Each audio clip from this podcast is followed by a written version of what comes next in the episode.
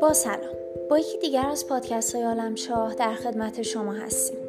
امروز می‌خوایم راجع به خیانت در امانت صحبت کنیم.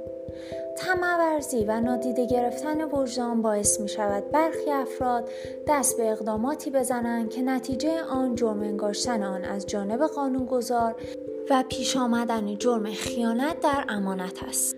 قرار دادن مجازات حبس به عنوان یکی از مجازات های اختصاصی رفتارهای خلاف قانون برای جرم خیانت در امانت یکی از تدابیر قانونی بوده است. حبسی که برای این جرم در نظر گرفته شده است از 6 ماه تا 3 سال است. با توجه به شدت عمل فرد و میزان خسارتی که در مال به بار آمده میزان مجازات می تواند در بالاترین حد خود باشد. خیانت در امانت از ارکان قانونی مادی و معنوی تشکیل شده است و قانونگذار در ماده 674 قانون مجازات اسلامی به آن اشاره دارد.